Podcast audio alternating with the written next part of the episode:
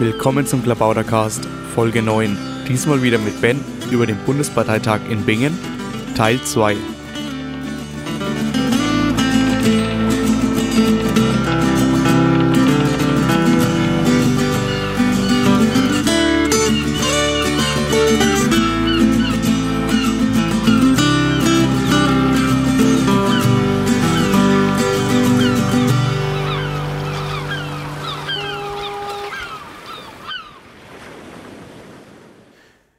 Willkommen zum Klabautercast, mal wieder mit Ben und wir machen heute die zweite Folge zur Vorbereitung des Bundesparteitags. Da haben wir uns ja vorgenommen, so ein bisschen drüber zu sprechen, damit eben schon vorher klar ist, was da auf einen zukommt und ja, dass man die Anträge so ein bisschen kennt und so. Ja, und heute wollen wir uns mit was genau beschäftigen von den Anträgen? Oh, von den, von den mittlerweile 82 äh, Satzungsänderungsanträgen in, in der Antragsfabrik. Ähm, gut, Naja, ein wenn paar der- sind schon zurückgezogen, aber Das war jetzt keine gute Zahl, denn wenn der Podcast raus ist, das dauert ja mal ein paar Tage, werden das sicherlich noch eine ganz andere Menge sein. wir werden sehen, ja. Ja. Naja, ich hoffe mal, es wird langsam, ich hoffe, die Spitze ist langsam erreicht. Ich darf die ganzen Anträge, ich sitze jetzt in der Satzungskommission, ich darf die ganzen Anträge alle durcharbeiten. Aha, naja, dann hast du ja gut was zu tun. Nein, ähm, eben nach den bisherigen Anträgen würde ich sagen, werden sich von, von der Satzungsseite her zwei interessante Themen ergeben, über die wir in Bingen, glaube ich, länger reden werden, weil da nicht ein Konsens herrscht. Das erste ist, wie soll unser Bundesvorstand aussehen? Also, wie viele Mitglieder soll er haben? Welche Bezeichnungen soll die haben? Wie werden die gewählt? Wie soll, soll das Ganze genau funktionieren? Da ist Ja. definitiv Dissens da.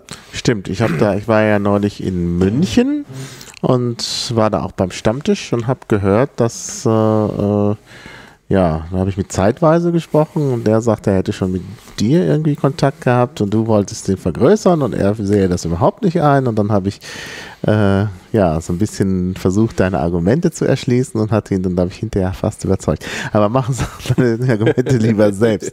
Also Vergrößerung oder Verkleinerung des Bundesvorstands. Was spricht denn nun eigentlich für die, fangen wir mal mit der Verkleinerung an. Was spricht für die Für Verkleinerung? die Verkleinerung, also die, die definitive Verkleinerung beantragt der Christian Hufgart, der sich auch als Vorsitzender ähm, aufgestellt hat. Kandidiert, zurzeit ist er, glaube ich, Pressesprecher in Hessen, also ist ein Hesse. Ähm, er möchte, dass der Vorstand nur noch aus dem besteht, was gesetzgeberisch vorgegeben ist, und zwar dem Vorsitzenden, dem stellvertretenden Vorsitzenden sowie dem Schatzmeister. Ähm, seine Begründung, ich lese dir jetzt mal also drei Leute. habe ich Drei das- Leute, genau drei Boah. Leute. Ähm, seine Begründung, ich lese sie jetzt mal vor. Im Interesse der Entwicklung basisdemokratischer Strukturen müssen so viele Entscheidungen wie möglich der Entscheidungskompetenz des Vorstands entzogen werden. Da es keine gesetzlichen Notwendigkeiten für einen Vorstand mit mehr als drei Mitgliedern gibt, soll, sollten keine Posten um der Posten willen geschaffen werden. Es gibt keine plausiblen Gründe, weshalb zum Beispiel der IT-Verantwortliche ein Mitglied des Vorstands sein sollte.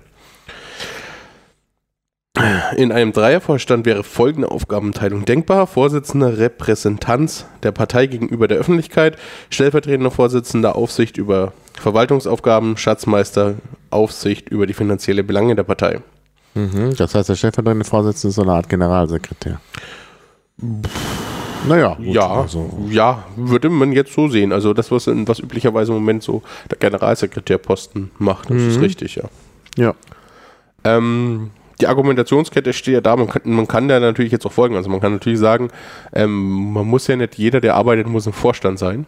Das ist so der erste Satz, der da gerne fällt, wenn man sowas, äh, wenn man, wenn man dieser Argumentationskette folgt, dem stimme ich auch zu, aber ich bin der Meinung, es ist zu viel Arbeit für drei Leute. Das sieht der Christian Ja. anders. Er sagt, die sollen halt alles delegieren.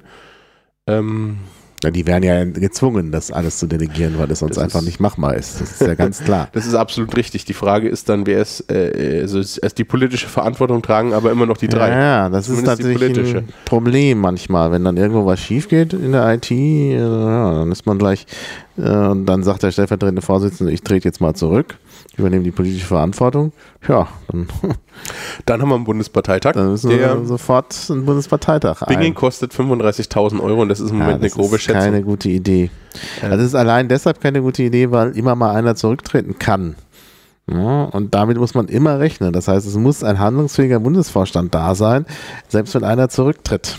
Mhm. Also da müsste man schon mindestens vier haben, wenn man diese Extremlösung wählt, damit ein, äh, damit man nicht sofort einen Bundesvorstand, äh, einen Bundesparteitag einberufen muss. Das ist einfach so teuer. Ja, äh, Christian, glaube ich, sieht das anders. Also, das mit dem teuer, ja, er wird halt sagen, das ist, ist sowieso schlecht, dass wir so eine Fluktuation haben. Eine andere Argumentation, die ich jetzt da sehr oft gehört habe, ist, ja, umso weniger Vorstände wir wählen, umso weniger ist die Wahrscheinlichkeit, dass wir uns einen Aaron König leisten. Ja gut, also da muss es andere Mittel geben. Also das halte ich jetzt nicht für ein ja. valides Argument. Ich halte äh, also einiges dafür zu sagen, dass man halt Sachen delegieren kann und so und deshalb gar nicht so viele Vorsitzende, äh, Vorstandsmitglieder braucht. Das ist ein gutes Argument. Aber ich denke, weil es diese Mindestvoraussetzung von drei Vorstandsmitgliedern gibt, sollte man eben handlungsfähig bleiben. Äh, und deshalb auf jeden Fall, also müssen das wenigstens vier Leute sein. Wie viel sind es denn eigentlich zurzeit? Zurzeit sind sieben. Ja, naja, sicher, das ist ein ganz anderer Ansatz. Mhm. Also nehmen wir mal an, es gibt einen Antrag zur Senkung der Vorstandsmitglieder auf weniger, also wahrscheinlich mindestens vier. Denn drei halte ich wirklich für, ja, das, ist, das kann man nicht vertreten. Aber gut, also Senkung der äh, Zahl der Vorstandsmitglieder. Das wäre also eine Sache und der Grund ist, dass mehr delegiert wird. Das ist wohl Gut, da gibt es natürlich Argumente, die für was anderes sprechen. Ne? Ja, also im Moment sind vier Anträge da. Ich habe mir jetzt da gar nicht das Meinungsbild aufgeschrieben, das habe ich bei Anträgen, die wir später besprechen, mal gemacht. Also ja, das wäre jetzt interessant. Also wenn der äh, Antrag von Christian keine Chancen hat, dann äh, muss man gar nicht vielleicht so viel drüber nachdenken, aber vielleicht sind ja alle dafür, das so zu machen. Im Moment, im Moment glaube ich, hat er eher ein negatives Meinungsbild. Mhm. Aber das, also das ist ja auch eine Sache, wir zeichnen gerade, also heute ist Montag, wir zeichnen mhm. auf. Ostermontag. Mal schauen, auf, äh, wann, wann die Sendung online geht. Ich weiß, unsere letzte ist noch nicht online. Ja, ja. Also es wird alles im Laufe genau. der Woche passieren, denke ich. Könnte es auch sein, dass die Meinungsbilder noch kippen, die wir jetzt ja, hier vorstellen. Das genau, ist, genau. Deshalb dürfen wir da gar nicht so viel zu sagen. Ja, dann habe ich einen Antrag von Bukan Apps. Also der blockt auch, mir ist jetzt der echte Name entfallen. Ja, ist ja jetzt nicht so wichtig. Können wir ja alles ja. verlinken. Können wir verlinken, genau. Ähm, soweit ich weiß, auch Hesse ähm, und möchte auch den Bundesvorstand verändern. Oder er sagt, also er möchte, ich lese mal vor, der Bundesvorstand besteht aus Vorsitzenden, einem stellvertretenden Vorsitzenden, dem Schatzmeister sowie bis zu zwölf Vorsitz äh, Beisitzer. Mhm. Also das Beisitzerkonzept, das wir jetzt auch haben, bloß statt mit vier Mitgliedern, äh, mit bis zu zwölf Mitgliedern, ähm, die Anzahl der zu wählenden Mitglieder legt der Bundesparteitag fest. Also Beisitzer. Mhm. Dementsprechend hätten wir einen Vorstand von drei bis 15. Ja. Mhm. Ja. Ja, das flexibel zu handhaben ist ja schon mal eine gute Idee. Ja. In der Satzung. Also ich finde ja auch. Ich glaube, das ist das Hamburger Modell, aber ich möchte mich jetzt nicht ja. verschreien. Ich glaube, die haben auch so. So irgendwo habe ich jetzt mal gelesen, in irgendeinem Vorstand sind elf Beisitzer. Mhm. Also. Also ich habe ja meiner Meinung bisher zurückgehalten, aber wir werden uns vielleicht nachher noch streiten. äh, was äh, ich sehr attraktiv finde, und da weiß ich schon, das siehst du anders, ich kenne dich inzwischen. ich finde es sehr attraktiv, wenn man nicht so viele Vorregelungen äh, trifft. Also dass man schließlich eben auch tatsächlich da relativ flexibel ist, weil sich eben die Dinge immer so ein bisschen ändern können mhm. und es ist halt ein bisschen unpraktisch, wenn man gleich die ganze Satzung ändern muss. Das ist, äh, da kann man dann auch sagen, ja, sieht jetzt so und so aus. Wir brauchen halt hier jetzt mehr oder weniger und wir brauchen vielleicht einen Generalsekretär, einen äh, politischen Geschäftsführer oder man braucht das nicht. Na, und dann kann man sich da ein bisschen flexibel äh, ja, ja, drauf einstellen. Also ich finde den Antrag sympathisch, muss ich erstmal sagen. Kann man, kann man, äh, also Dynamik finde ich auch ganz gut. Das Problem durchaus, aber auch man kann natürlich Sachen so dynamisch machen, dass sie so schwammig sind, dass dann auf jeden Bundesparteitag um die 50 Prozent geringt wird und da äh, ewig drum gekämpft wird. Aber im Moment kämpfen wir auch jedes Mal um, um Satzungsänderungsanträge. Ja, ja, klar. Also, naja, Satzungsänderungsanträge um Satzung immer, sind immer eine größere Hürde. Ja. Die müssen vorher bekannt sein, da müssen vorher, da müssen gewisse Mehrheiten eingehalten werden und so. Ne? Aber also die Argumentation vom Antragsteller ist auch mit der Zweidrittelmehrheit, um die Satzung zu ändern. Ähm, ja, also ich weiß, dass es ein Landesverband ähnlich hat. Und ich habe ja auch ein mindestens in meinen Antrag geschrieben. Und genau aus diesem Grund ist mindestens drückt ja auch was in die Richtung aus. Okay, der nächste, bitte. Der nächste. Der nächste ist meiner, das kann gar nicht sein. Ach doch, ja, ich habe ja zwei. Einen ziehe ich zurück. Das kommt immer aufs Meinungsbild an, deswegen dürft ihr alle, müsst ihr alle in der Antragsfabrik ganz fleißig sein. Bisher ist es eindeutig, aber ja, aber die, bisher habe ich das Gefühl, dass sich nicht so viele Leute zu Wort melden. Ne? Also wenn ich da meinen Antrag sehe, da sind jetzt irgendwie so ungefähr mm, knapp über 30, die sich zu Wort gemeldet schon haben. sehr, sehr viel. Ne? Und in, äh, im Landesverband Berlin gab es 115 Pro-Stimmen und nur so und so viele. Ja, Gut, das kommt durch die Delegation, klar. Das aber Problem auch nicht so viele. Da haben viele selbst abgestimmt. Ich habe ja nachgeschaut. Ja, das Problem ist aber auch im Landesverband Ver- Berlin, welcher Berliner ist denn in der Antragsfabrik? Oder andere. Also ich weiß, Land, es gibt Landesverbände, die Ja, sind die- auch in der Antragsfabrik aktiv. Wenn aber die Landesvorstände das nicht dementsprechend kommunizieren oder es nicht in der breiten Masse so bekannt ist, dann ist es ein Problem. Wenn wir machen diesen Podcast, damit die Leute das merken. ne? Also ist spätestens wahr, ja. Jetzt werden sie merken, dass sich da was tut und dass man da mal hingehen kann. Die Adresse ist ja nun wirklich sehr, sehr einfach. Also wiki.piratenpartei.de slash Antragsfabrik. Also einfacher geht's doch nun wirklich nicht. ne? Ja, aber also das Problem ist, mit der Beteiligung ist wirklich gegeben. Aber es, es ändert sich so langsam. Jetzt sind es noch Ja. Mhm. zwei Wochen ungefähr. Jetzt bemerken die Leute, es geht in die heiße Phase. Ja. Weil in zwei Wochen ist es äh, rum. Dann darf Partei, äh, Programmanträge und Satzungsänderungsanträge sind dann Mhm. durch. Die dürfen dann im Wortlaut nicht mehr geändert werden, wenn sie eingereicht sind. Steht dann so in der, in der äh, Satzung. Oder? Ja. Ja, aber das, eingereicht sind die denn eingereicht, wenn die in der Antragsfabrik sind oder Ja, muss ich die nochmal woanders hinschicken? Zum heutigen Tage noch nicht raus. Nein, wahrscheinlich muss es ein, eine E-Mail-Adresse sein, aber sie werden auch in der Antragsfabrik eingereicht dastehen. Also man wird auch in der Antragsfabrik weiterhin voten können Aha. oder diskutieren können, Ja. weil ähm, also die Antragsfabrik hat auch schon seinen Vorteil gezeigt, es haben auch schon Leute zurückgezogen aufgrund von Ja, des ja, klar. Meinungsbildes und weil sie vielleicht auch überzeugt worden sind. Also wir, dieser, dieser Schritt, den wir Piraten jetzt immer mehr gehen, auch in verschiedensten Mhm. Landesverbänden, Berlin hat es mit Liquid Feedback ja eigentlich grandios auch vorgemacht, ähm, vor dem Parteitag über einen Großteil Mhm. Ja. der Anträge ähm, zu reden. Das, ist, der wichtigste Punkt überhaupt. Ich meine, deshalb machen wir diesen Podcast, auch wenn sich inzwischen wahrscheinlich die Hörer, die jetzt nicht so äh, intensiv in der Piratenpartei unterwegs sind, vielleicht schon langweilen, weil wir immer nur über diesen Bundesparteitag reden und es gibt bestimmt Piraten und sicherlich nicht Piraten sowieso, die sagen, nach Bingen fahre ich nicht, das müssen andere erledigen. Ne? Ja. ja, ich hoffe doch, dass ihr alle nach Bingen kommt. Ja, klar. Große Party, 2000 Leute in einer Halle. Lass uns, lass uns Rheinland-Pfalz, lass uns dieses kleine Ort, das hat, glaube ich, 20.000 Einwohner oder so. Wart's Das mal wird ab. ein piratiges Fest. Wart's mal ab, wenn wir jetzt alle Leute immer mit irgendwelchen Anträgen hier langweilen, dann werden die Leute so die Nase voll haben und sagen, oh nee, Bingen. Es wird ein Schiff geben, auf dem man feiern kann. Ja, gut. Ich verspreche jetzt auch noch, dass dort Freiraum gibt, auch wenn ich das gar nicht organisiere, mich irgendjemand haut dafür. Nein, ich habe das nicht gesagt. Ähm, gut, wir sollten mal wieder zur Politik. Ja, genau. Naja, aber das, äh, das eine schließt das andere ja nicht aus. Ja. Gut. Genau, ich habe zwei Anträge.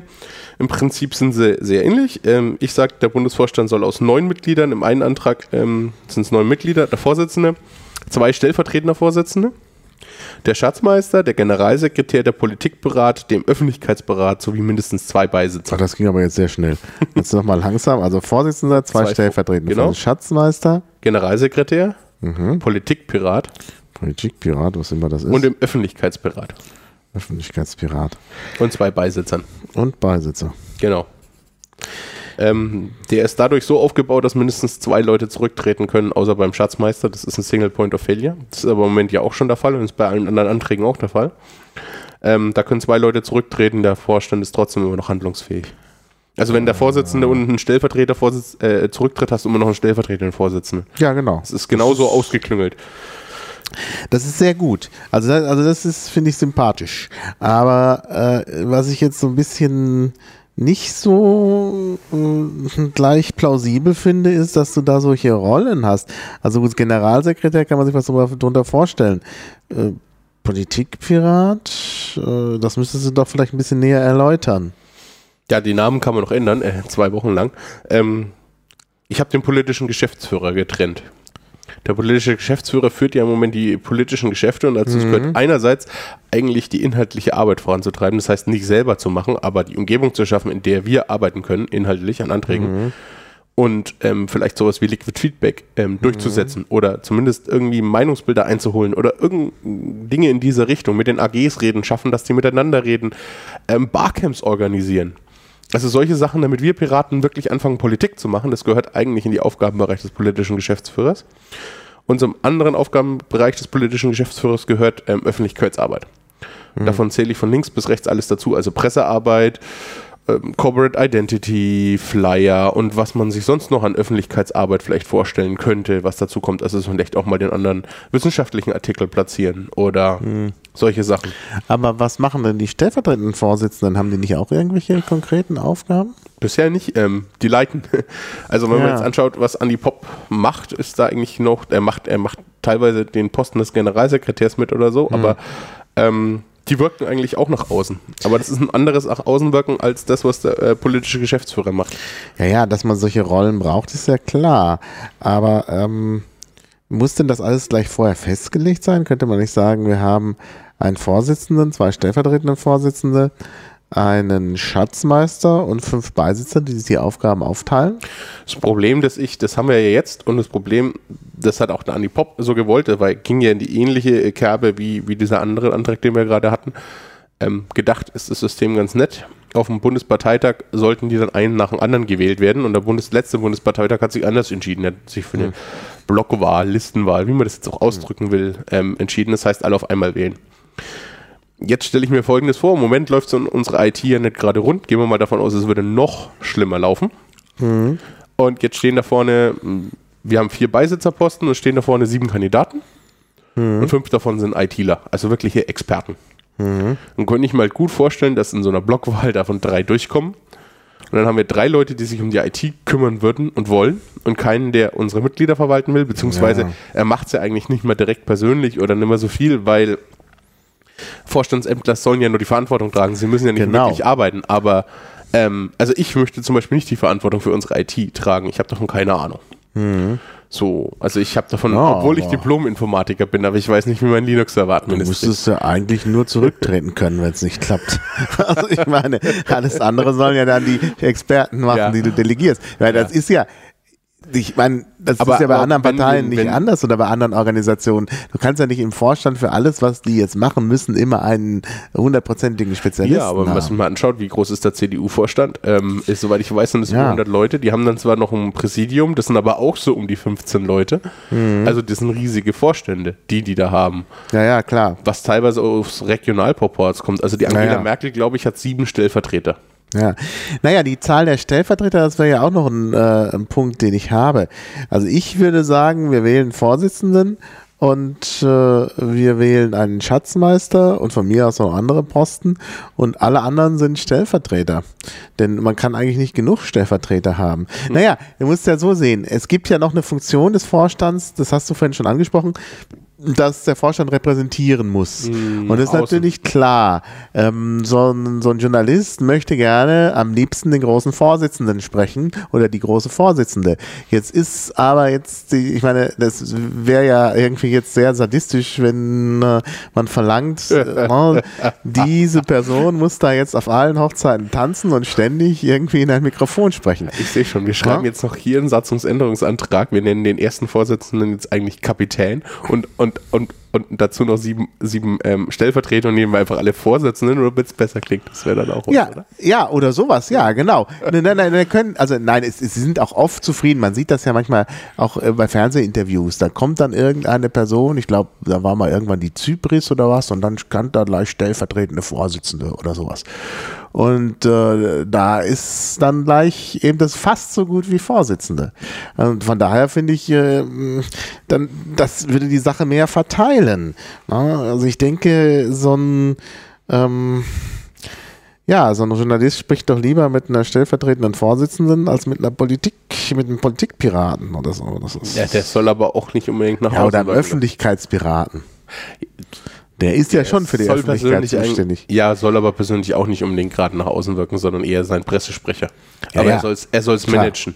Es, die Sache ist halt auch, dass unsere Vorsitzende alle ehrenamtlich tätig sind. Naja, klar. Und ähm, also jeder von denen muss in irgendeiner Form nebenher tätig äh, sein. Und jetzt gehen wir mal von einer 40-Stunden-Woche aus, die ja eigentlich bei Ja. intelligenten Menschen, die ich im Bundesvorstand haben möchte, eher Usus sind. Dann muss man denen entweder sehr, sehr viel bezahlte Kräfte Hm. zur Seite stellen oder sehr, sehr viele Freiwillige, wo es auch funktioniert, oder man muss eben die Last auf viele Schultern verteilen. naja. Ähm, wir werden sehen, Also wie die ich- Piraten das sehen in Bingen. Wenn ich Vorsitzender wäre, dann müsste ich auf jeden Fall irgendwie einen persönlichen Referenten da haben, weil ich sonst ja völlig, ich meine, da könnte ich ja nichts mehr machen. Ja. Ja, Muss ja nur noch E-Mails beantworten und irgendwelche Presseanfragen. Ja, das habe ich jetzt heute gesehen, als ich mich hier darauf vorbereitet habe, haben mich sieben Leute gleichzeitig in Jabba angeschrieben. Ich war, äh, du warst Ja. im Zug gesessen, äh, ich weiß nicht, ob man es bemerkt hat, ich war etwas überfordert. Ja, du bist, warst ein bisschen, äh, ja, es war seltsam, ja. Ja. Kann sein. Das So, das kann schon mal passieren. Also Ja. das passiert nicht nur Vorsitzenden. Ich hätte auch gerne einen persönlichen Referenten. Das klingt gut. ja, klar. Ja. Ja, habe ich noch einen Antrag, ähm, der im Stimmungsbild im Moment eher schlechter ist als der mit 9. Ich glaube, der mit 9 hat im Moment noch eine Zweidrittelmehrheit. Der andere nicht. Ich glaube, der ist sogar leicht rot, also Gegenstimmen. Äh, mehr als 50 Prozent dagegen. Ähm, der ist ein Antrag mit mindestens elf Mitgliedern. Ähm, da ist eben das Vorstandsposten Verbindungspirat und IT-Pirat dazugekommen. Also der Generalsekretär wäre da auch aufgesplittet. Auch zwei Vor Stellvertreter? Ja. Mhm. Und? Also Generalsekretär ist aufgesplittet? In den Verwaltungspiraten und den Verbindungspiraten. Aha. Und ansonsten ist noch der IT-Pirat Der dazugekommen. Verbindungspirat, was hat man sich darunter vorzustellen? Ja, das wissen auch relativ wenige. Der Generalsekretär ist eigentlich nicht nur für die Verwaltung zuständig der Mitglieder, sondern auch für die Wirkung nach innen. Mhm. Also ihm obliegt es eigentlich, den Vorstand nach innen zu vertreten, beziehungsweise nach innen zu verbinden. Das ist eigentlich etwas, was unserem Bundesvorstand im Moment nicht sonderlich gelingt, meiner Meinung nach. Ja, ja, das stimmt. Also wir haben jetzt noch einen IT-Piraten. Was hat der noch da in dem Antrag? Die zwei Beisitzer. Zwei Beisitzer. Das Mal müssten dann zählen. elf mit Eins, sein. zwei, drei, vier, fünf, sechs, sieben, acht, neun. Ich komme nur auf neun. Den Schatzmeister, Vorsitzender, zwei Stellvertretende, Ja. Öffentlichkeitsberat, Ah, Politikpirat. Öffentlichkeitspirat. Ah, die zwei sind natürlich auch wieder da. Ah ja. Mhm. Gut. Ja, ja. Ja, aber also Öffentlichkeitsvertretung und Innenvertretung, ja, würde ich dann vielleicht nicht Verbindungspiraten nennen. Man braucht ja natürlich auch noch jemanden, der sich, aber das kann ja einer der Stellvertreter machen, der sich um die europäische Zusammenarbeit und internationale kümmert. Ich meine, da ja, tut das, sich ja auch das, was. das, äh, das obliegt im Moment dem Vorsitzenden und dem Stellvertreter äh, in der aktuellen Geschäftsordnung. Ja, das ja. ist richtig. Es macht der Jens und der Andi. Der Andi fährt übrigens dann auch mit einem Oberpfälzer Mitglied als Delegierter auf die Pirate Party International Konferenz. Ah, ja. Die ist in zwei Wochen oder so. Mhm. Ja, naja, gut, also elf. Mindestens elf. Mindestens elf. Weil es können noch mehr Beisitzer werden. Aber also ich, ich werde auch einen von den beiden zurückziehen, weil ich habe keine Lust, Bingen megamäßig zu nerven. Dann nutze ich eben die Antragsfabrik. Und bisher sieht es so aus, als, als würde ich den mit neun stehen lassen. Mhm. Ja, also ich finde ja nun auch, dass so eine Vergrößerung gar nicht schlecht ist, damit eben auch Leute auch mal zurücktreten können. Das ist, glaube ich, ganz wichtig, wenn mal was schief läuft. Und äh, also, dass die wirklich die politische Antwort, Verantwortung haben, nicht, die müssen nicht zurücktreten, die müssen sich halt nur eben verantwortlich fühlen. Im Moment hat man so ein bisschen den Eindruck, dass so bestimmte Dinge irgendwie, dass sich da keiner so richtig verantwortlich fühlt und das sollte dann eben gegeben sein. Und ja, da gibt es Aufgabenfelder, die man gut aufteilen kann. Wobei ich nicht weiß, ob man genau die Aufgabenverteilung schon so in die Satzung schreiben sollte. Es könnte sich ja herausstellen, dass der IT-Pirat immer sehr wenig zu tun hat, aber äh, der Äh, Verwaltungspirat sehr viel und der Verbindungspirat hat nichts zu tun. Ich Ja, die Titel Satzung. könnte man sich ja hinterher selber aussuchen. Ich kenne keine Satzung, wo es wirklich genauso festgeschrieben ist. Auch da ist es so, dass es im Prinzip regelt die Geschäftsordnung. Du kannst auch dem IT-Piraten danach die äh, Mitgliederverwaltung Hm. geben. Auch in jeder Satzung, die ich bisher gelesen habe. Also eigentlich sind es nur, das ist auch nicht genau definiert, was ein Politikpirat oder ein äh, politischer Ja. Geschäftsführer macht, ist nirgends genau definiert. Naja.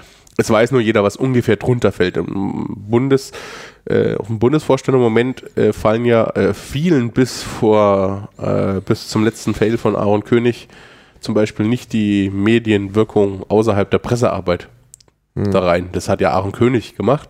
Das fällt jetzt, es ist jetzt wieder mit da, macht jetzt ja auch der Thorsten Wirth, aber ähm, auch da wird man, also die Beisitzer sind nicht da zum Däumchen drehen, die sollen schon arbeiten. Ja, sicher, klar. Ja, ja. Ähm, Es sind halt Ersatzmänner. Falls denn mal der eine oder andere zurücktritt oder Hm. Ja, weil auch ausfällt. Es muss genau. ja nicht immer jeder gleich zurücktreten. Ja, es es kann kann, ja ja sein, dass mal jemand irgendwie eine Krise hat oder so. Oder schlicht und ergreifend eine Lungenentzündung. Ja, krank, klar, Ja. sicher. Und dann muss natürlich der, der, die Sache weiterlaufen. Das ist wichtig. Und es kann ja gerade auch mal so eine Lungenentzündung auftreten, wenn gerade so eine ganz heiße Phase ist, Vorbereitung des Bundesparteitags und so. Scheinen sie auch gerade die Lungenentzündung umgegriffen zu haben. Nee, nee, das hat andere Gründe. Das, Ach, das das, hat haben wir, das, haben wir, das haben wir originär unserem äh, Mitgliedern des Bundesvorstands zu verdienen. Denn Andi Popp wollte eigentlich den Bundesparteitag in, äh, vorbereiten, also war maßgeblich dafür eingeplant, ähm, Geschäfts auch die Geschäftsordnung und alles andere zu machen. Und äh, als dieser heiße Weihnachts-, ein Tag vor Weihnachten, ändern wir den Ort von Augsburg Mhm. nach Bingen Tag war, hat Andi Popp gesagt, ja gut, dann mache ich das eben nicht. Und äh, Jan-Martin Simons, glaube ich, war es, hat gesagt, ja, das mache ich ja mit links oder so ähnlich. Und deswegen Mhm. Ja, macht das macht jetzt Jan-Martin mit links. Simons. Also ich glaube, das ist und ähm, Bernd Schlemmer, glaube ich. Also den Hut dafür aufhaben, wenn ich jetzt mal bei den Mittelfranken bin, da kommt heute einer zum Stammtisch übrigens Mhm. wieder, finde ich cool. Ähm, den haben, glaube ich, Bernd Schlömmer und Jan-Martin Simons, aber ich bin mir nicht ganz sicher. Mhm. Ja, okay, das ist. Äh, aber man sieht, da ist eben viel Arbeit zu tun. Da muss es Leute geben, die sich kümmern. Und äh, ja, das ist. mh, Da sollte es dann auch irgendwie nochmal eine Möglichkeit geben, auszuweichen, wenn der ein oder andere dann gerade nicht kann. Mhm. Ja, gut. Das waren, glaube ich, alle Anträge zum Bundesvorstand, ne? Die heute auf, bis heute auf jeden Ja, Fall bis in heute, der ja, Antragsfabrik klar. drin sind. Wir können immer nur einen Ausschnitt geben, wenn das dann ausgestrahlt wird. Also ausstrahlen darf man eigentlich nicht sagen. Wenn das dann online geht, nicht on air, sondern online, dann äh, äh, ist immer alles schon wieder anders, ja. Ja. Also wir, wir bemühen uns natürlich, den Abstand gering zu halten, aber Ja. es geht natürlich. Wenn, wenn wir schon dabei sind beim Bundesvorstand, dann würde ich mal gleich sagen, wiederholen wir auch wieder ähm, das Angebot. Jedes, jeder Vorstandskandidat kann mit Maha einen Podcast aufzeichnen. Genau. Notfalls macht man das über Skype, Mumble, Telefon oder was weiß Ja, ich. ja. Irgendwie wird man es dann schon Wir hinkriegen. kriegen schon Ihr hin. müsst euch halt beim Martin melden. Genau. Irgendwie per Mail, per Jabber, per ähm, Twitter funktioniert eigentlich am besten. Ja, Twitter und Jabba funktionieren gut. Also Jabba funktioniert auch sehr gut. Ja. Ja, also kann man ja mal durch, durchgeben, maha, Jabba, ccc.de. Ja. also wie gesagt, man kann sich da melden und dann machen wir was. Also das lässt sich sicherlich alles ganz wunderbar machen, auch kurzfristig. Äh, denn ich denke, das ist wichtig. Auch wenn jetzt so ein bisschen dann die Hörer, die sich nicht für den Bundesparteitag interessieren, so ein bisschen ins Hintertreffen geraten, aber es kommen auch wieder andere Zeiten. Also ich halte den Bundesparteitag jetzt für sehr wichtig und wir sollten da wirklich gemeinschaftlich was das Beste daraus machen. Das können wir einfach, wenn wir da vorher Ja. drüber sprechen. Ja, So, dann haben wir noch die Programmanträge da, die nach dem Meinungsbild in der Antragsfabrik die höchste Wahrscheinlichkeit der Annahme haben. Also es sind eigentlich die einzigen, die überhaupt in irgendeiner Form die zwei, an der Zweidrittelmehrheit äh, drüber sind. Andere kratzen dran, aber ja Ähm, gut, die Zahlen sind jetzt sehr gering von den Leuten, die abstimmen. Da weiß man manchen, nicht, was die ja. schweigende Mehrheit ist. Ich meine, da kommen ja Hunderte nach Bingen. Ne? Und hier sind jetzt, Ja. rechnen wir wenn immer, nicht gar Tausende. na, Tausende vielleicht nicht, aber, über es kommen 1000 kann man Hunderte. Und äh, wir haben es hier zu tun mit immer nur so äh, Zig, also im Zig-Bereich. Ja, der, und so ganz einfache Anträge wie das mit der Yuppie, glaube ich, das sind wir schon bei 150. Ja gut, aber das sind jetzt nicht Hunderte. Ne?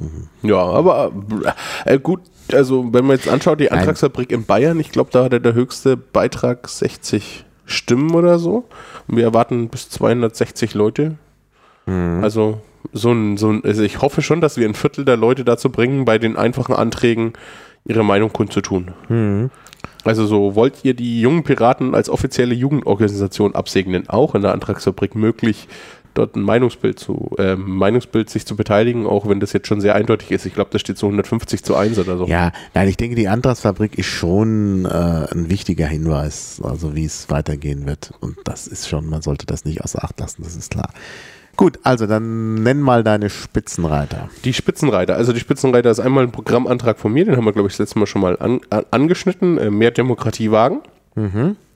Dann äh, steht da beantragt von Maha, kennst du den? Ja, den kenne ich. Den kennst du sehr schön. Ähm, freie Selbstbestimmung von geschlechtlicher und sexueller Identität bzw. Orientierung. Ja. Der ist heiß. Heiß, ja, Ja, da wird das, wird da heiß äh, gestritten im Moment und da muss man mal sehen. Ich denke, dass man den dann vielleicht auch nochmal an der einen oder anderen Stelle, wo sich alle beißen, entschärft. Da kann ich ja, gleich noch was dazu genau, sagen, worum reden wir gleich über die Stelle. Und Als äh, dritten hat die AG Umwelt hat ähm, sechs Module eingestellt. Das Modul 4 zweimal, weil sie sich darüber nicht einig wurden. Ähm, dort sind einige Module über diese magische Zweidrittelmehrheit gekommen. Einige sind auch sehr abgelehnt. Also ähm, das ist aber, glaube ich, ganz interessant. Ähm, Hm. Ja, das fand ich sollte, auch Die sollte man interessant. sich sehr Das- gut anschauen. ich frage mich nur, ob wir in den Bingen überhaupt Zeit haben, über Programmanträge zu sprechen. Ja. Also das wird alles so lange dauern. Äh, mit den Satzungsanträgen, erstmal die Wahlen werden anderthalb Tage dauern, dann wird Meinst es, ja vor allen Dingen, wenn der Vorstand stark vergrößert wird, wofür ich ja eigentlich bin. Also es wird äh, lange Zeit dauern und dann die Satzungsänderungsanträge, also auch wenn ein paar davon äh, zurückgezogen werden, du musst ja rechnen, du hattest gesagt über 80 Anträge, gut, da waren jetzt auch die Programmanträge dabei. Nein, nein, nein. das ja, ja. Satzungsänderungsanträge haben sie Das sind noch nicht 84 alle. Sagen wir, wir haben ja irgendwann 100. Naja, und da musst du halt denken, also du kannst es ja nicht unter 10 Minuten machen. Allein, naja, du musst ja auch auszählen und alles. Ja, das ist meine Aufgabe, das so effizient zu gestalten, dass wir diese 100 Anträge auch alle wirklich durchboxen. Ja, und ich gut. werde da, also Das das, wird interessant. Aber, Aber die Programmanträge brauchen doch auch noch Zeit. Also wir sind dann wahrscheinlich irgendwann Ja. am Donnerstag, äh, am Sonntag bei 22 Uhr angekommen mit der Satzung durch. ich hoffe, ich hoffe, ich hoffe, erstens Nur noch sind die Satzungen, dann glaube ich, da. nicht so hoch priorisiert. Also Programmanträge wurden auch höher priorisiert. Im Moment sind so Timeslots vergeben. Also hier machen wir Satzung, hier wählen wir einen Vorstand, hier machen wir Programm. Ähm, ja, wird interessant, wie die GO aussehen wird. Ähm, ich bin in der Satzungskommission, wir werden einen Vorschlag machen. Ähm, Ich kann da vielleicht mal eine Diskussion ähm, wiedergeben, die wir haben. Wir haben überlegt, ob wir das Niedersachsen-Modell kopieren. Ich glaube, es war Niedersachsen. In Niedersachsen haben sie einfach alle Satzungsänderungsantrag bei einer, mit einer Wahl abgestimmt. ah ja. Und ähm, ja, und zwar schriftlich. Ja. Und durch diese schriftliche Wahl äh, könnten wir, also wir werden wahrscheinlich in Bingen schriftlich wählen oder hoffentlich, vielleicht, keine Ahnung. Ähm, also erstens muss die GO ja sowieso der Parteitag beschließen, aber dort wird es dann auch eine Bullshit-Option geben. Und ähm, wir werden Was dann ist vielleicht äh, zu sagen, wir haben noch nicht genügend über diesen Punkt diskutiert. Ah ja. Und ähm, wir werden, also es würde sehr helfen, wenn viele Leute in der Antragsfabrik mitmachen, weil das Stimmungsbild dort natürlich immer sehr ausschlaggebend ist. Und ich werde zum Beispiel, also ich persönlich bin der Meinung, wir sollten Dinge, die Satzungsänderungsanträge, wo jetzt 99 Stimmen zu eins stehen, so ungefähr, auch am Anfang vom Parteitag legen, weil darüber müssen wir nicht groß reden. Ähm, Die sind ziemlich klar. Wenn in der Antragsfabrik Ja, keine Gegenargumente kommen und jeder sagt ja, ja, ja, dann, dann einmal ein Wusch und schriftlich abgestimmt und du hast die weg und wirklich nur Das über die Berliner Streitthemen ja, ja. Hm, Das ist vielleicht nicht schlecht, da hast du recht. Das sollte man machen. Dennoch bin ich ein bisschen skeptisch, was die Zeit angeht. Aber Ja. das, äh, da vertraue ich dann auch euren Maßnahmen. Ja, ich hoffe mal, also ich hoffe, dass wir mehr schaffen als früher. Äh, wir müssen eben dafür aber auch die Piraten vorbereiten und das wird auch schwierig. Also wer, will, wer hat Bock auf 80 Satzungsänderungsanträge? Naja, Ähm, ganz genau. So, aber kommen wir zu den Programmanträgen. Die finde ich ja spannender und die finde ich auch wichtig.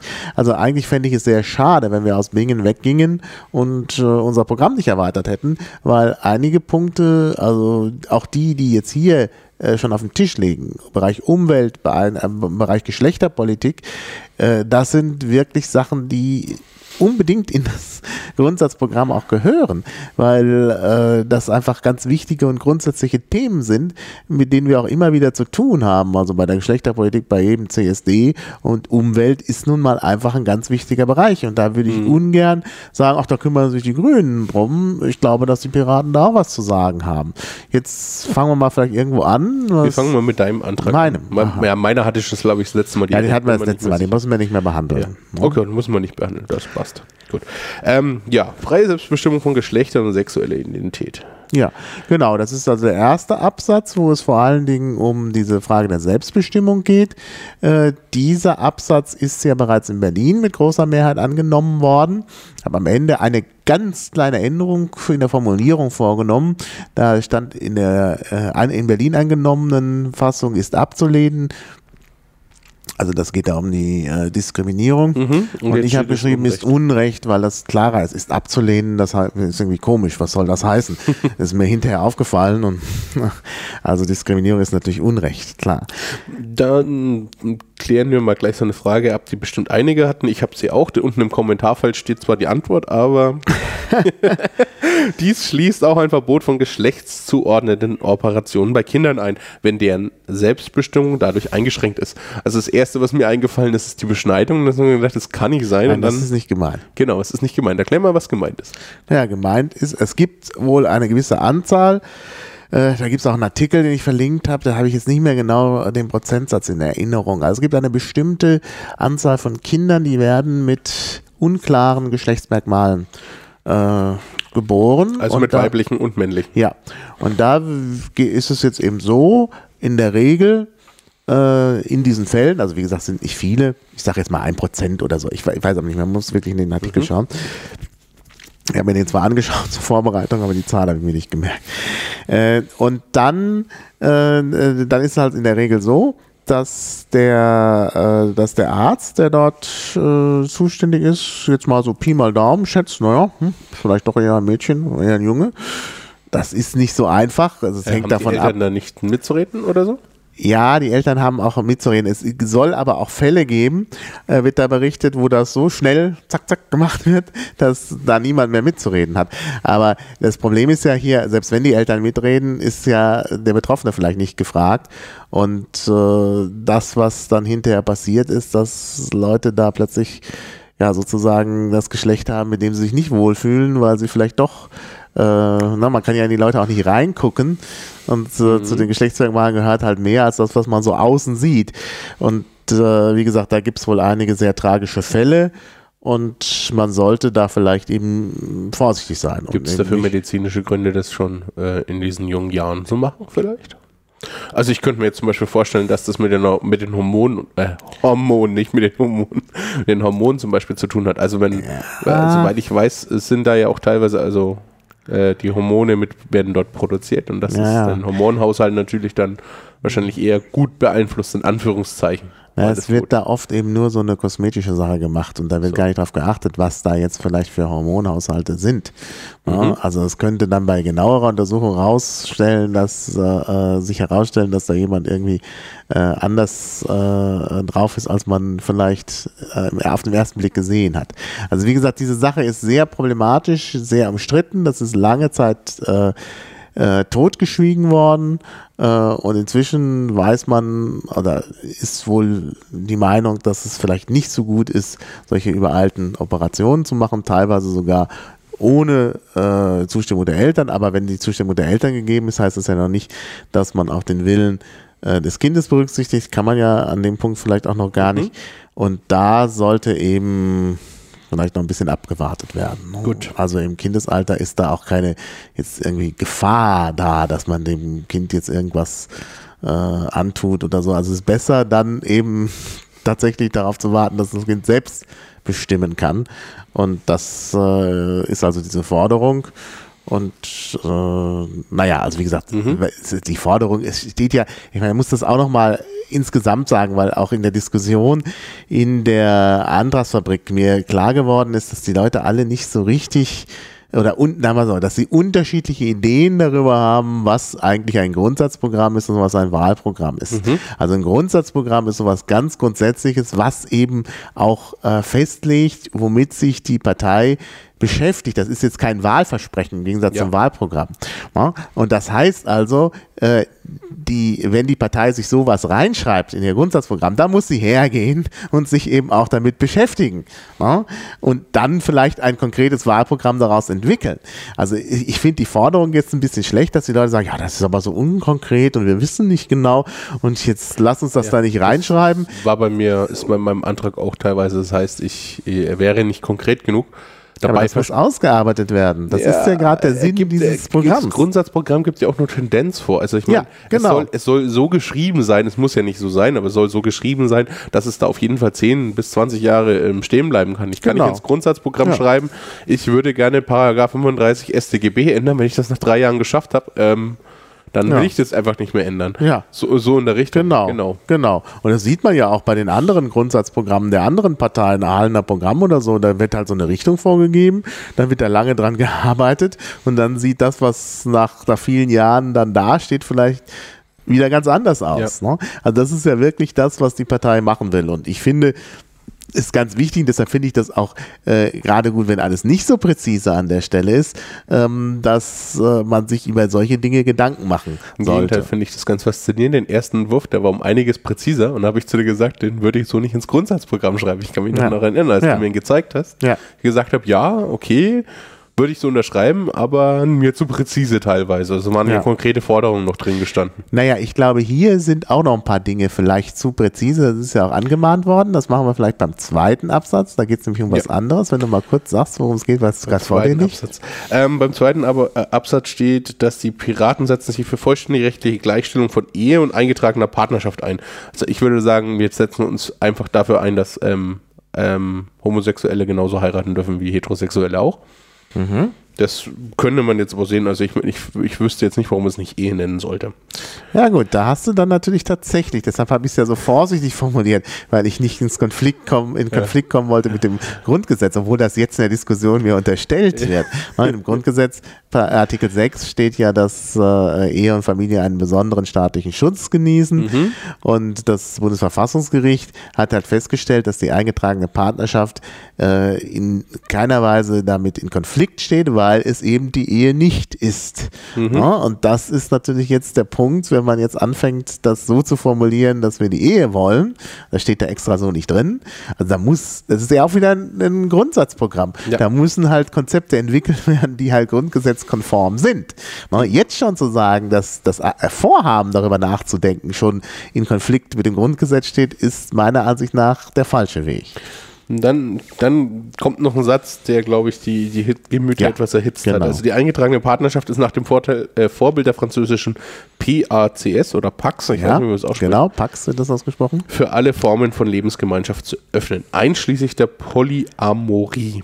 Gut, die Polyamorie würde ich jetzt äh, erstmal äh, bei dem, was ich dazu sage, weglassen. Das, der erste Punkt ist nämlich die Sache mit dem Pax. Warum steht das so drin? Da sagen einige Leute auch, das sollte man nicht reinschreiben, man sollte sich nicht auf was anderes berufen. Ich finde das aber sehr äh, richtig und gut, dass äh, man das so erwähnt, weil in dem Pax ein paar Dinge drinstehen. Wenn man die alle einzeln aufführen würde, würde es tatsächlich wieder zu präzise und es soll ja auch nur ein Vorbild sein. Also bei dem Pax ist zum Beispiel so, dass auch Heteros eine solche eingetragene Partnerschaft eingehen können. Und ich wollte halt jetzt nicht reinschreiben, dass man die äh, eingetragene Partnerschaft auf Heteros erweitern sollte. Erstmal ist das Wort hetero in so einem Text etwas komisch. äh, heterosexuelle, naja, das ist immer die Frage, Ja, schreib Hete, das klingt schöner. Ja, also ähm, deshalb, also beim Pax ist es halt so, dass viele Leute den eingehen können, die äh, eben entweder nicht heiraten wollen oder auch nicht können. Es gibt nämlich noch eine interessante Personengruppe beim Pax. Das steht alles auch in der Wikipedia, wird von Pax umgeleitet auf ziviler Solidaritäts. Äh, Vertrag oder so ähnlich. Ähm, da können eben auch Leute zusammen, äh, also Verantwortung füreinander übernehmen, darum geht es ja vor allen Dingen, die zum Beispiel verwandt sind. Und das geht halt bei der Ehe nicht. Ne? Ist ja klar, warum das nicht geht, weil die Ehe halt irgendwie da auf Fortpflanzung abzielt und dann wäre es ja Inzucht. Das ist ja dann nicht Gut. erlaubt. Aber das ist, glaube ich, ein ganz interessanter Punkt. Ne? Also gerade wenn Leute im Alter füreinander sorgen wollen und Auskunftsrechte haben wollen, da sind zum Beispiel Geschwister, spricht da irgendwie nichts dagegen, dass die sich irgendwie zusammentun und das auch vertraglich irgendwie festmachen. Und deshalb finde ich diese Vorstellung aus Frankreich sehr gut. Das ist, äh, äh, Frankreich ist meines Wissens das einzige Land, was so weit geht. Und das wollte ich damit sagen und das wollte ich eigentlich alles einzeln aufführen, ne, weil man dann über jedes einzeln äh, scheinbar diskutieren kann. Scheinbar wäre eine Erklärung dazu ganz gut gewesen, Ja, aber ich glaube, so, ich- so kommt es auch besser an. mal, Also wir müssen den Podcast jetzt schnell online stellen. Ja, ja, ich, ich, sagen, hört mal ja, der, stimmt, der Minute müssen wir machen.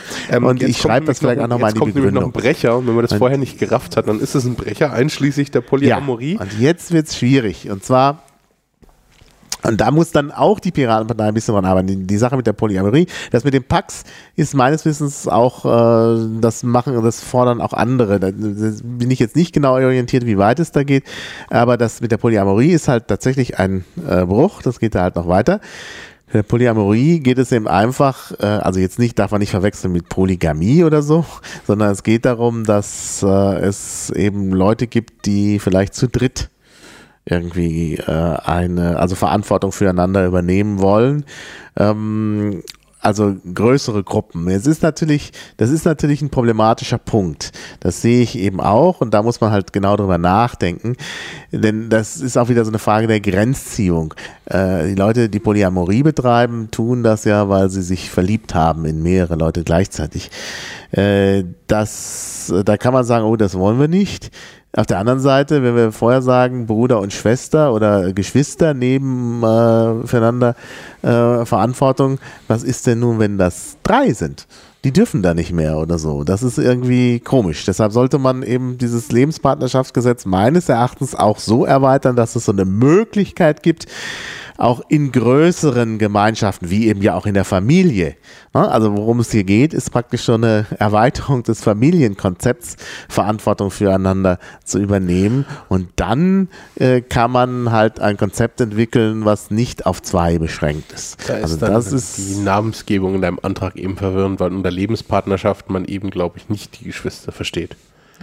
Ja, in Deutschland. Also in Frankreich ist das ja der Fall. Ja, ja? Ähm, deswegen, deswegen wird es aber da so kommen, weil also ja, ich ja. habe das auch gelesen und gesagt, okay, er will also im Prinzip die Ehe, die, also die, die, die, die, die, die Gleichstellung von, von, von, von einer, einer Mehr-Personen-Ehe so habe ich das im ersten Blick gelesen mhm. und dementsprechend habe ich natürlich gedacht, das geht mir sogar sehr weit ja, persönlich. Es, ja, wie gesagt, Geschwister und es ist eben auch die Sache mit den, also wenn man schon anfängt mit Geschwistern, kann man nicht sagen, oh, die sind jetzt dummerweise zu dritt und die dürfen jetzt nicht. Und das ist ja in der Tat dann auch ein Problem und deshalb muss das auch für andere Personen sein. Es ist ja immer eine Frage, wie die, wie man es nennt also und wie die soll, Verträge also dann. Also sollte man das aber auch vielleicht eine Partnerschaft nennen, sondern eingetragener Verantwortungs Übernahme oder irgendwas in der Richtung. Ja. Partnerschaft. Partnerschaft hat ja für mich schon was mit, also mit, ja. mit was, was über, also ich kenne keine, äh, also ich meine, Geschwisterliebe, aber Geschwisterpartnerschaft. Partnerschaften gibt es ja auch unter mehreren. Achso, du meinst wegen den ja, Geschwister. Ja, also ja, dieses, ja. Also, ich, ich, würde, ich würde da eben persönlich, ich persönlich würde da sagen, ähm, ähm, Ehe, das bezeichnet für mich eine monogame, monogame äh, Beziehung. Das ist also eine Ehe, es ist, ist, ist für mich im Kopf monogam.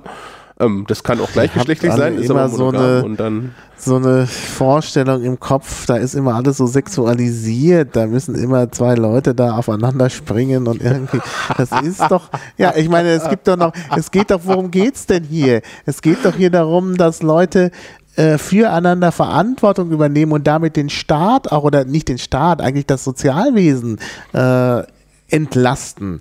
Denn wenn wir da weitermachen wie bisher, wo dann jeder nur noch für sich ist, dann müssen wir hinterher natürlich Regelungen finden, dass der ganze, äh, dass das immer die gesamte Gesellschaft für jedes Individuum einzeln sorgt. Es ja. wäre doch schön, wenn die Gesamtgesellschaft entlastet wird, weil sich zwei, drei Leute so mögen, dass sie sagen, ich bin jetzt bereit, für den anderen einzustehen, solange es geht. Sicherlich gibt es dann auch irgendwie äh, einen Punkt, wo das dann endet, weil halt äh, der eine auch nicht mehr stark genug ist, den anderen alleine zu unterstützen, dann muss die Gesellschaft einspringen. Aber dass man eben tatsächlich so einen Raum schafft, wo wirklich Leute füreinander Verantwortung übernehmen können. Um mehr geht es doch gar nicht. Also diese Partnerschaften sind ja nicht dafür da, jetzt äh, äh, Sex zu haben. Also das ist irgendwie immer die Vorstellung. Und das können doch auch mehrere sein. In der Familie ist es doch auch so. Ne? Ja. Also wenn ich es mal jetzt mal ehrlich sagen soll hier, mir geht es eigentlich darum, den Familienbegriff zu erleichtern, äh, zu erweitern. Aber aufgrund der grundgesetzlichen Regelung kann man das nicht so einfach. Deshalb wollte ich hier in unser Grundsatzprogramm was reintun und das habe ich vielleicht ungeschickt gemacht, indem ich emotional geladene Begriffe verwendet habe, ähm, wo man halt sich da neue Gedanken macht. Ne? Ich würde mal sagen, du gehst jetzt einfach her und formulierst es ein bisschen um und dann. Ja, danke. Ja, also die Idee, glaube ich, würden viele unterschreiben. Ich glaube, wenn sie das hören, würden sie auch sagen, ja, ist gut. ja, bloß, okay. Also wenn ich das, also ich habe es gelesen und ganz anders verstanden. Ja. Und es ist, es kam nicht mehr im Pick an. Jetzt haben wir noch okay, einen Absatz. Den einen Absatz haben wir noch. ja, das ist eigentlich eher ähm, Selbstverständlichkeit. Also wir, wir sagen Homo. selbstverständlich. Ja, das ist, glaube ich, eine, eine absolute Selbstverständlichkeit unter Piraten. Wir, wir sehen homosexuell nicht als pervers an, sondern als, als Anführungsstrichen normal. Normal ist immer ein dummer Begriff, aber eben nicht als Krankheit. Ähm, wir sehen es als, äh, wir, wir sind der Meinung, es soll Asylgrund anerkannt sein. Da gab es dann auch Kritik, das ist ja schon bereits so, deswegen hast du so ein Ja. bisschen umformuliert. Ähm, Ja, das Problem mit dem Asylgrund ist halt, dass es sehr eng gefasst wird jetzt. Äh, und das sollte man viel weiter fassen. Also es muss jetzt sein, dass es, also es gibt bis, gewisse Einschränkungen. Es muss eine offizielle staatliche Verfolgung geben. Also nicht eine heimliche staatliche Verfolgung und eben nichtstaatliche äh, zählen nicht, obwohl nichtstaatliche natürlich in vielen äh, Staaten gegeben sind, äh, zum Beispiel aus religiösen Gründen oder so. Das ist dann ja meistens nicht staatlich. Äh, und äh, das ist, und dann gibt es noch so eine ganz komische Einschränkung, dass die Homosexualität so eindeutig sein muss, dass sie nicht irgendwie äh, umkehrbar oder irgendwie sowas ist. Das, das ist Ja. auch ganz seltsam. Aber da muss man eben weitergehen. Und das ist auch meiner Meinung nach nicht passend für ein Wahlprogramm, weil ja eigentlich einige Leute sagen, das sei doch eine ganz konkrete Forderung, weil man da auch dran arbeiten muss, wie das jetzt gesetzlich umgesetzt wird. Und das ist auch nicht in, mit einem Gesetz getan, weil das Problem mit dieser inoffiziellen Verfolgung und was da alles passiert, das muss man halt äh, über eine lange Zeit entwickeln. Das ist nicht mit einem Gesetz abgeschlossen. Deshalb wollte ich es im Grundsatzprogramm haben. So, schließen wir mal den Punkt ab, weil wir sonst gar nicht weiterkommen. Genau. Du hast noch was. Ja, ähm, ich habe noch was. Äh, das Umweltprogramm. Der Ja. AG Umwelt ähm, von Bernd Schreiner und Guido Körber, Volker Jänisch und Rene Heinig. Steht da so? Okay. Ähm, Sie wollen uns Grundlagen der Umweltpolitik oder unsere Sicht in der Umweltpolitik in Grundlagen hinschreiben. Ich muss mal sagen, da bin ich bin sehr begeistert. Auch die AG Drogen hat ein Programm. Ich habe es nur nicht da, weil es nicht so mehrheitsfähig zu scheinen scheint. Aber es ist auch sehr perfekt formuliert für ein Grundsatzprogramm. Also die, die Jungs machen schon mal Politik, was mir sehr gut gefällt. Ähm, das hat das ist eine Antragsfabrik leider nicht bei allen Anträgen so. Ähm, ähm, da einzelne, die haben es in Module aufgesplittert, so wie das in NRW der Fall auch war. Und einzelne äh, haben hohe Zustimmung, andere wieder nicht. Also wir brauchen auch beim Grundsatzprogramm eine Zweidrittelmehrheit. Seit letzten Bundesparteitag ist es so geregelt. Ähm, Modul 1 ist so eine Einleitung, da steht, dass die Piraten die also das Prinzip der Nachhaltigkeit für richtig finden. Dann wird definiert, was wir darunter verstehen. Ähm, vor allem einen transparenten und verantwortungsvollen Umgang mit natürlichen Ressourcen. Ähm, Im Prinzip geht es da ein bisschen in Richtung Recycling, aber es ist eigentlich eher so ein Vorwort, das, glaube ich, auch sehr viel unterschrieben haben. Also zum aktuellen Stand hat es eine Zweidrittelmehrheit. Ja, finde ich auch ganz wichtig. Also wie ich vorhin schon sagte, Umweltpolitik also ist ein ganz wichtiger Politikbereich, Mhm. gerade für die Piraten, denn um es nochmal zu sagen, die Piratenpartei sieht sich ja auch so ein bisschen als äh, ja, postmaterialistisch oder immaterialistisch und äh, Umwelt gehört da in jedem Fall eben auch dazu. Denn das Schützen der Umwelt und Nachhaltigkeit, halt also auch den, das Konzept der Nachhaltigkeit hierfür ganz wichtig. Ja. Dann hätten wir das Modul 2. Ähm, das hat im Moment knapp keine Zweidrittelmehrheit, ist aber sehr knapp dran. Ähm, da steht im Prinzip, dass wir für Umweltschutz einstehen. Also wir wollen einen sauberen, gesunden, natürliche Umwelt und dafür setzen wir uns ein. Ähm, wir wollen die gesundheitsbelastenden Stoffe reduzieren, die in die Umwelt kommen. Wir wollen Naturschutzräume einrichten, die der Artenvielfalt dienen und der Schaffung von Wäldern mit ihren vielfältigen positiven Wirkungen auf CO2 und Süßwasser speichern. Genau. Wir wollen eine Heimat der Hälfte aller Tier- und Pflanzenarten. Steht da. Also, das sollte sich jeder genau durchlesen, aber im Prinzip, das ist auch wieder eher, also, das definiert uns dann definitiv als relativ grün in der Hinsicht. Also, wir wollen, in Bayern haben wir ja sowas relativ gut. Also, wir haben ja unsere Naturparks in Bayern. Ähm, ich weiß nicht, wie das bei anderen Bundesländern so ist, aber das steht da drin. Ähm, ab Modul 3 wird es ein bisschen kritischer. So von der, von, von, von der Stimmungslage, das hat jetzt schon, ist schon ein bisschen weiter weg von der Zweidrittelmehrheit. Ähm, obwohl was ähnliches drin steht. Also eigentlich ist es fast eine Wiederholung. Wir lehnen den maßlosen Umgang mit unserer Umwelt und den natürlichen Ressourcen ab. Wir wollen, dass regenerative Ressourcen wie Fischbestände, Wälder und Trinkwasser nur so genutzt werden dürfen, dass sie, die, dass sie sich auch regenerieren können. weiter wollen, äh, weiter soll es niemandem möglich sein, Patente auf Lebewesen zu erteilen. Den Punkt haben wir eh schon im Grundsatzprogramm Mhm. stehen. Ähm, und anderen Ländern und Personen wichtige Ressourcen wegzunehmen und vorzuenthalten. Ähm, ja. Verstehe ich sehe persönlich jetzt auch nicht. nicht, warum das abgelehnt wird. ich glaube, ich glaub, es, lag, ich glaub, es lag bei der Kommunikation, äh, bei dem, wie wir lesen die Patente ab. Ich glaube, das war da, dass es dann die Kritik war. Wir haben das ja schon weiter oben im Grundsatzprogramm ach schon so, mal stehen. ach so, ja, das stimmt natürlich, Und klar. das ist ja mit Wiederholung. Dann hätten wir das Modul 4a. Das hat eine, das hat bisher nur so eine 50% Mehrheit. Das ist 50, da, 50% dafür, 50% dagegen. Ähm, da geht es jetzt um Tierschutz unter anderem. Also wir wollen eine ethnisch vertretene Verantwortung mit Umgang äh, mit Leben, mit dem Leben. Deshalb sind wir für äh, einklagbare Rechte für alle Lebewesen und das Ökosystem. Wir streben eine gesetzliche Festschreibung artgerechter Tierhaltung und Zuchtmethoden sowie die umfassende Vermeidung von Tierversuchen an. Für Tierhalter sollte eine bessere, äh, sollten, sollen bessere Schulungsangebote für einen verantwortlichen Umgang ohne Gewalt und Vandalismus geschaffen werden. Ähm, wird scheinbar kritisch gesehen. Ich glaube, da habe ich auch dagegen gestimmt, weil ich das mit den Tierversuchen zum Beispiel, Ja. bin ich vielleicht persönlich in dem Punkt konservativ, aber ähm, die umfassende Vermeidung, also ab und zu muss das halt, also ich, ich verstehe, Ja. warum man das, man sollte, man sollte möglichst wenig davon machen, aber ähm, ich kann verstehen, warum man lieber an Tieren Versuche macht als an Menschen. Mhm, mhm. Ja, das auch ist das- eine schwierige auch die Sache mit den einklagbaren- Tierversuchen. Auch die einklagbaren Rechte, glaube ich, wurden kritisiert. Also, dass alle Lebewesen einklagbare Rechte haben. Also, Ja, gut, dann da ist das ist demokratietechnisch schwierig, weil ja diese Grundrechte äh, immer Rechte des Individuums gegenüber dem Staat sind. Natürlich, das jetzt auf Tiere oder Lebewesen auszuweiten, ist natürlich schwierig. Was Ähm, sind das dann für Rechte? genau. Der 4b, Also, der wird ja. komplett abgelehnt, mit 1 zu 20 Stimmen zurzeit. Ähm, der ist genau der gleiche, bloß dass die Tierversuche im Prinzip möglichst schnell so komplett verboten werden sollen. Aha. Ansonsten steht das Gleiche drin. Ah, nee, das geht gar nicht. Also ich Ähm. meine, sicherlich sind Tierversuche problematisch und man muss halt daran arbeiten. Das ist ja eben gerade auch in dem Grundsatzprogramm, dass man vielleicht auch sowas einschränkt oder an gewisse Dinge äh, bindet. Aber äh, also so ein generelles Tierversuchsverbot ist natürlich schon problematisch und ich meine, Forschung muss ja weiter betrieben werden. Ähm, das, äh, ja, klar. Gut. Dann haben wir noch den Punkt 5, das Modul 5. Darum geht's. Der hat wieder eine Zweidrittelmehrheit, relativ knapp, aber sie ist da. Ähm, wir wollen eine langfristige, sichere und umweltschonende Energieinfrastruktur. Wir wollen möglichst von endlichen Ressourcen wie Kohle und Uran auf regenerative Ressourcen umsteigen. Ähm, Klar. wie Biomasse und dann werden die regenerativen aufgezählt. Wind, Wasser, Solar, Gezeiten, Geothermie.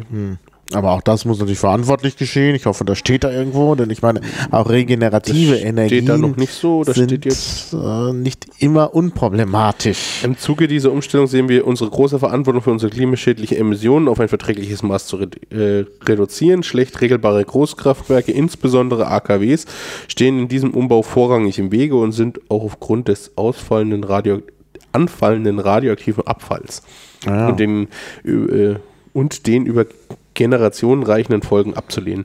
Also prinzipiell sehe ich das auch so. Also prinzipiell der, das, dieser Atomkonsens, ich finde es sehr schlecht, dass da zurzeit dran gerüttelt Ja. wird. Ja, Ähm, weil der schafft ja auch einen gewissen Leidensdruck, umzusteigen. mhm, genau. Also da muss man wirklich, das ist auch wichtig. Da ist auch, glaube ich, grundsätzlich muss man äh, darüber nachdenken. Ja, klar. Ja, also Können wir wollen eine dezentrale um, äh, Energiestruktur, das Ja. finde ich auch, ähm, ist auch ein Punkt, wo ich grundsätzlich sagen würde, ja. Ähm, vor allem Bioenergie, also Biomasseenergie, also aus Biomüll Energie gewinnen. So Mhm. gibt es ja so Kraftwerke, Gaskraftwerke, ähm, die de- dezentral funktionieren, auch mit Kuhmist und so. Ähm, finde ich sehr gut. Davon sollte es mehr geben. Also diese Energie jetzt einfach in die äh, Luft entweichen zu lassen, wie es zurzeit geschieht, ist ziemlich dämlich. Ja. Ähm, ja, ja, hat ja eine Zweidrittelmehrheit. Der nächste, der wird mehrheitlich im Moment abgelehnt, mit ganz knapp. Also, das ist das Motto 6. Und Da werden wir zur Pazifistenpartei. Das ist sehr pazifistisch. Wir wollen Konflikte grundsätzlich gewaltfrei lösen, da nur so die Umwelt gen äh, genügend geschützt sein kann. Dazu gehören auch die Ablehnung und ein Verbot von Massenvernichtungswaffen, da die Folgen der Anwendung ein würdiges Leben der Menschheit gefährden. Verhandlungen und Vereinbarungen müssen zur Beseitigung bestehender Konflikte global etabliert werden, um die Herausforderungen des 21. Jahrhunderts im Umgang der Umwelt global zu lösen. Und äh, den Punkt unter dem Punkt Umwelt zu verstecken, Ja, das verstehe ich auch halte nicht. ich persönlich für problematisch Also- und er ist mir auch zu kurz. Also die Richtung ist richtig, Ja, aber klar. es ist zu undifferenziert und Also mir persönlich deswegen habe ich da im Stimmungsbild auch dagegen Ja. gestimmt. Massenvernichtungswaffen soll man wirklich ablehnen, nur ich meine, das un- unter dem Stichwort Umwelt, klar, die Massenvernichtungswaffen haben Umweltfolgen, äh, aber man soll natürlich die, äh, man, man soll natürlich sich Gedanken über äh, Krieg und die internationale Ordnung machen und da dann auch über Machen, Massenvernichtungswaffen sprechen und nicht unter dem Punkt Umwelt. Das ist ein bisschen seltsam.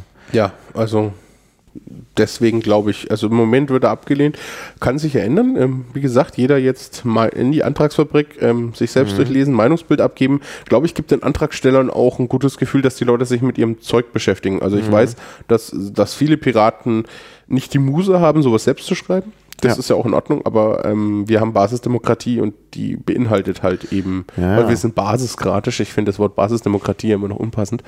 Ähm, und das beinhaltet eben, dass, wenn ihr in Bingen abstimmen wollt, ihr auch wissen solltet, über was. Und ich, das wird auf jeden Fall ein Thema sein. Also wenn Politik kommt, dann wird wahrscheinlich dieser Umwelt, schätze ich mal, aufgrund des Meinungsbildes auf jeden Fall drankommen. Ich Ja, glaube, der wird ja.